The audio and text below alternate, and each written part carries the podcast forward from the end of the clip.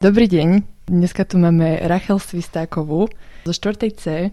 Prišla nám porozprávať o tom, ako dobrovoľničila na slovensko-ukrajinských hraniciach. Rachel, ahoj. Ahoj. Ako si sa cítila, keď začala vojna? Pamätám si, že v ten deň som bola doma a boli prázdniny. Zobudila som sa ako každý iný normálny deň, ale prvé, čo som spravila, bolo to, že som otvorila telefón a pipla mi správa od mojej kamarátky, že sa začala vojna. Ja som v tej chvíli vôbec nerozumela, nechápala, čo sa deje. Zišla som dole do kuchyne za ockom a on so mnou o tom začal rozprávať všetko, čo sa stalo a tak. Celý deň som nevedela mysleť na nič iné. Bola som z toho veľmi, veľmi, veľmi smutná a zároveň som sa bála, pretože to bolo tak prvýkrát v mojom živote, čo som zažila, že nejaký taký konflikt je blízko mňa, alebo je blízko Slovenska. Mala som veľký rešpekt pred tým, čo sa stane. Ten prvý týždeň sa na mňa valilo extrémne veľa informácií z každej strany. Bolo to zároveň veľa stresu tým pádom, ale postupom času som sa to naučila tak viac spracovať tie všetky informácie, nejak si to rozložiť rozumne v hlave, že nemám z toho taký stres. Len dúfam v ten taký dobrý, skorý koniec, ale kto vie, ako to dopadne. Čiže iba takou intuíciou si prešla od toho stresu k takému normálnemu žiťu ďalej. Áno, presne, presne tak. Ako si sa dozvedela o ponuke pomoci na hraniciach? Vlastne moja sesternica, ona robí už dlhé roky dobrovoľničku pre malteskú organizáciu a oni boli úplne prví, ktorí začali pomáhať s takouto humanitárnou pomocou na tej hranici. Ona tam išla na 24 hodinovku týždeň predo mnou cez veľkonočné prázdniny. Ja som tak ceca týždeň na to išla tam akoby na miesto nej na trojdňovku a potom som išla týždeň, dva na to znovu ešte na nočnú a určite sa tam ešte raz plánujem vrátiť minimálne. Dozvedela som sa to od nej, že sa tam dá ísť takto pomôcť ako v rámci dobrovoľničenia, tak som sa teda nahlasila a išla som. Nerozmýšľala si vôbec nad tým, že prečo neísť, proste si chcela rovno ísť. Áno, lebo ako prišlo mi to normálne ísť pomôcť, keď som mala možnosť, teda som si povedala, prečo nie, aj rodičia s tým nemali vôbec žiadny problém, takže som išla. Prehlasovala si sa rovno cez tú agentúru, prostredníctvom ktorej sa tam dostala aj tvoja sesternica? Áno, áno, ja som sa eh, s nimi dohodla cez tú moju sesternicu a majú oni zariadený aj dovoz na tie hranice, aj potom dovoz naspäť domov, takže to bolo celkom jednoduché sa s nimi dohodnúť. Ako vyzerá denná rutina tam? Ako to funguje? Aké sú tam smeny a takto? Robia sa väčšinou 12 hodinovky od 6. do 6. alebo od 8. do 8. Keď tam prídete, prvé, čo vám ukážu ich stan, čo tam budete robiť, kde sú zásoby, keby náhodou došli a treba ich doložiť. Keby som mala opísať svoj deň, tak ste ubytovaní v okolitých dedinkách, buď v prerobených domovoch seniorov, ktoré boli postavené ešte za socializmu, alebo v prerobených detských domovoch, kde to väčšinou je tak, že dole sú ukrajinské deti s mamičkami a hore spia dobrovoľníci. Je to všetko také provizorné, by som povedala, ale spíte vlastne tam a potom celých 12 hodín ste buď na nočnej alebo na dennej na tej hranici taká vaša úloha tam hlavná je dávať jedlo, kávu, čaje, vody buď ozbrojeným zložkám alebo ľuďom vlastne utekajúcim pred vojnou. A časť od nás boli aj taktiež mladí dobrovoľníci z Ukrajiny, ktorí buď študujú na Slovensku, alebo nejakým spôsobom sa tu ocitli tí pomáhajú potom aj v eh, iných eh, stanoch, napríklad Červenému krížu alebo prvej psychologickej pomoci.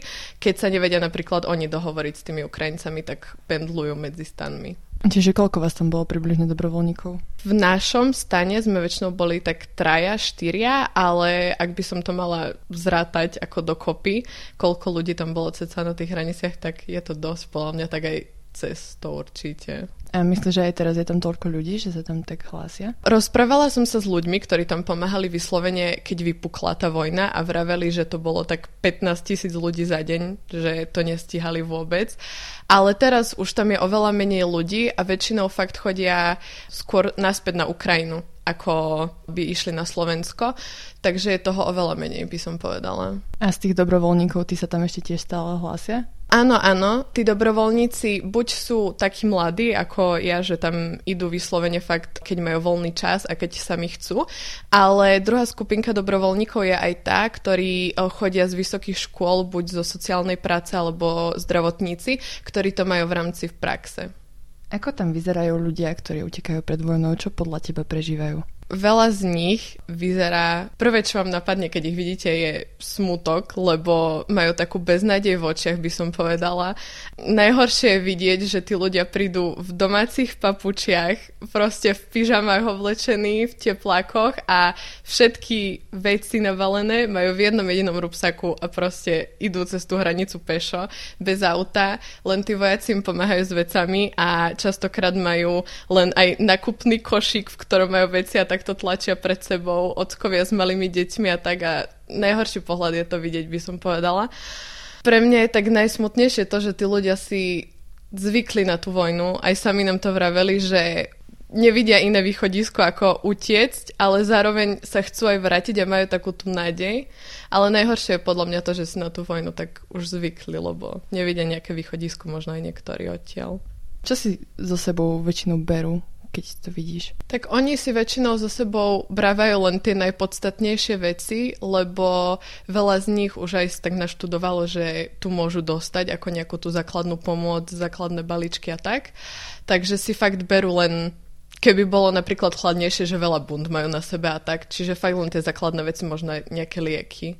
Ako vyzerá učenie s otcami a staršími synmi? To som osobne ja nezažila, ale stretla som ľudí, ktorí robili dobrovoľníkov, napríklad cery o nejakých rodín.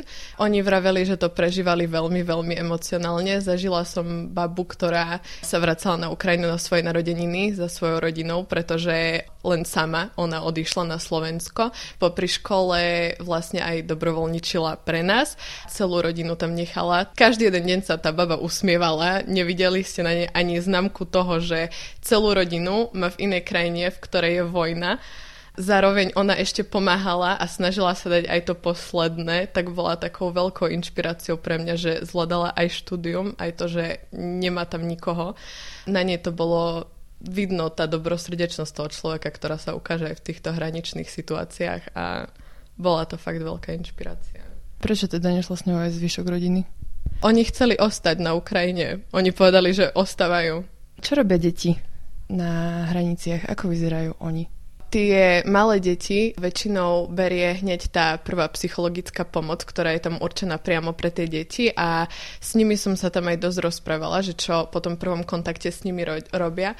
Oni majú vymyslenú takú techniku s opičkami plišovými, ktoré nakúpili z IKEA, mi povedali. A vraj to je urobené podľa jednej opičky, ktorá je zákonom chránená.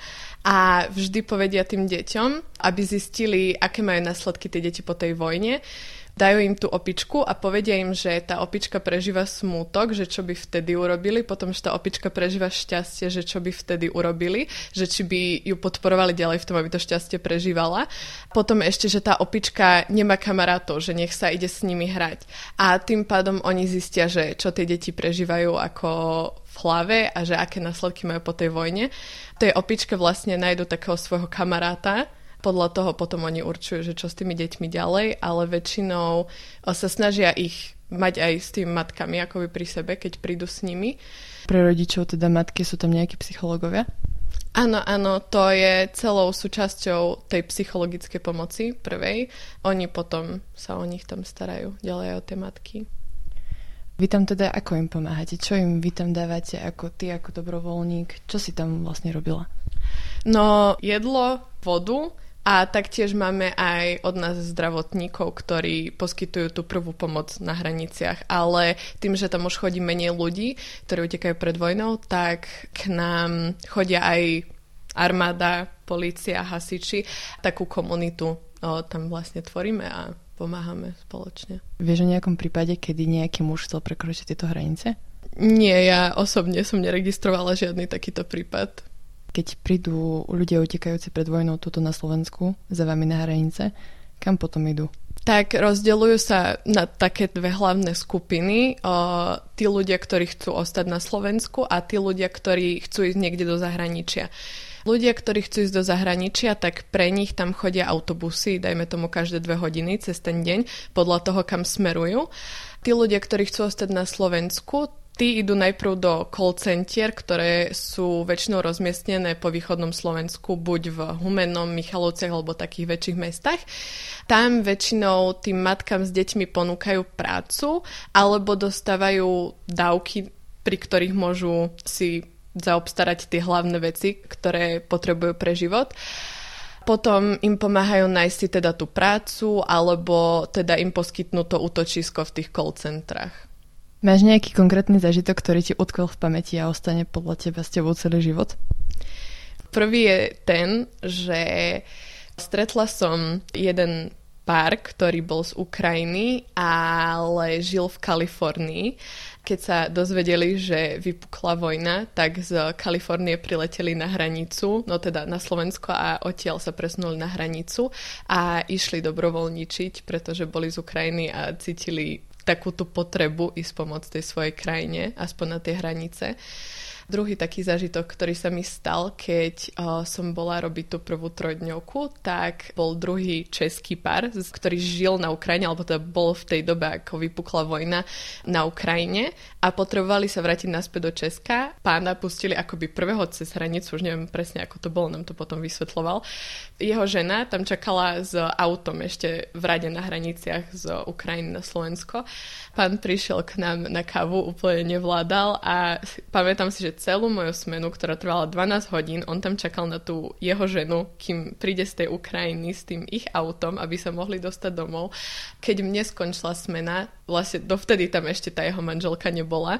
Dúfam, že sa stretli potom. A aké to bolo pre teba tak celkovo? Jednak to bolo veľmi smutné a dotklo sa ma to tým, že som si uvedomila, že miesto, kde stojím, je možno 15 metrov krokom od krajiny, kde je vojna a nikdy neviem, kedy môže nejaká bomba padnúť na Slovensko, že je to strašne, strašne blízko, ani si to neviem predstaviť. Mám oveľa väčší rešpekt pred vojnou, aký som mala možno ešte rok dozadu, pretože nikdy sa to neodohrávalo tak blízko mňa.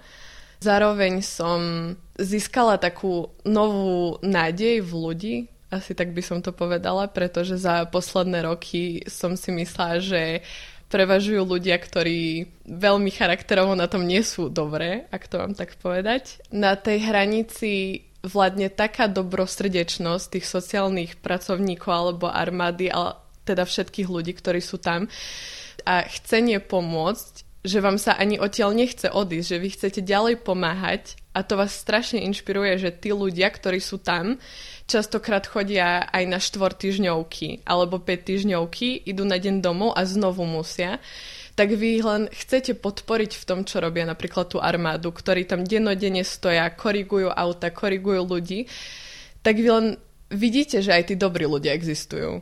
Vám to dá takú tú novú nádej v ľudstvo, až by som povedala. Kolegovia, akí sú a ako tam to spolu zvládate, ako tam nažívate? Sú to 12 hodinovky, to je strašne veľa času. Takisto ako 5 týždňovky, to je strašne dlhý čas, ako to zvládate bez svojich rodín, kamarátov a ste tam. Ja môžem povedať, že za tie 3 dni sa z tých mojich spolupracovníkov stala taká moja druhá rodina, pretože každý jeden deň si s nimi píšem, som s nimi v kontakte, dohadujeme si ďalšie a ďalšie smeny pre mňa boli najkrajšie momenty, keď k nám chodili ozbrojené zložky vždy zo párkrát cez deň na, na kávu a ja som sa na nich usmiala, či teda prosia kavičku, čajík a oni mi povedali, že ja som im spravila deň tým len, že som sa na nich usmiala po tých štyroch týždňoch, že teda majú ďalej silu robiť. Naozaj my sme tam boli taká jedna veľká rodina, tým, že sme mali jeden jediný cieľ, že chceme pomôcť ľuďom, ktorí to majú teraz ťažšie ako my, nás to tak stmelilo. Vy vlastne nemáte ani náladu byť k niekomu tam zlý. Fakt tam každý len chce pomôcť. Odporúčaš to pre niekoho od nás, z našej školy, aj pre takýchto mladších aj starších? Ja by som tam poslala všetkých, pretože to je neskutočne inšpiratívne pre každého jedného človeka. Naozaj by som to hlavne doporučila ľuďom, ktorí nezažili tú vojnu tak blízko alebo nezažili vojnu vôbec, pretože si tak uvedomíme, čo všetko máme, aké máme extrémne šťastie v živote, že to, že sa nám niekedy nechce vstávať do školy, je úplne maličko oproti niekomu, kto rieši, či mu na dom padne bomba, lebo naozaj to sú problémy, ktoré tí Ukrajinci riešia treba si uvedomiť fakt, že si treba vážiť ten život, pretože mne sa to tu najviac, najviac ukázalo a treba, aby to pochopilo čo najviac ľudí.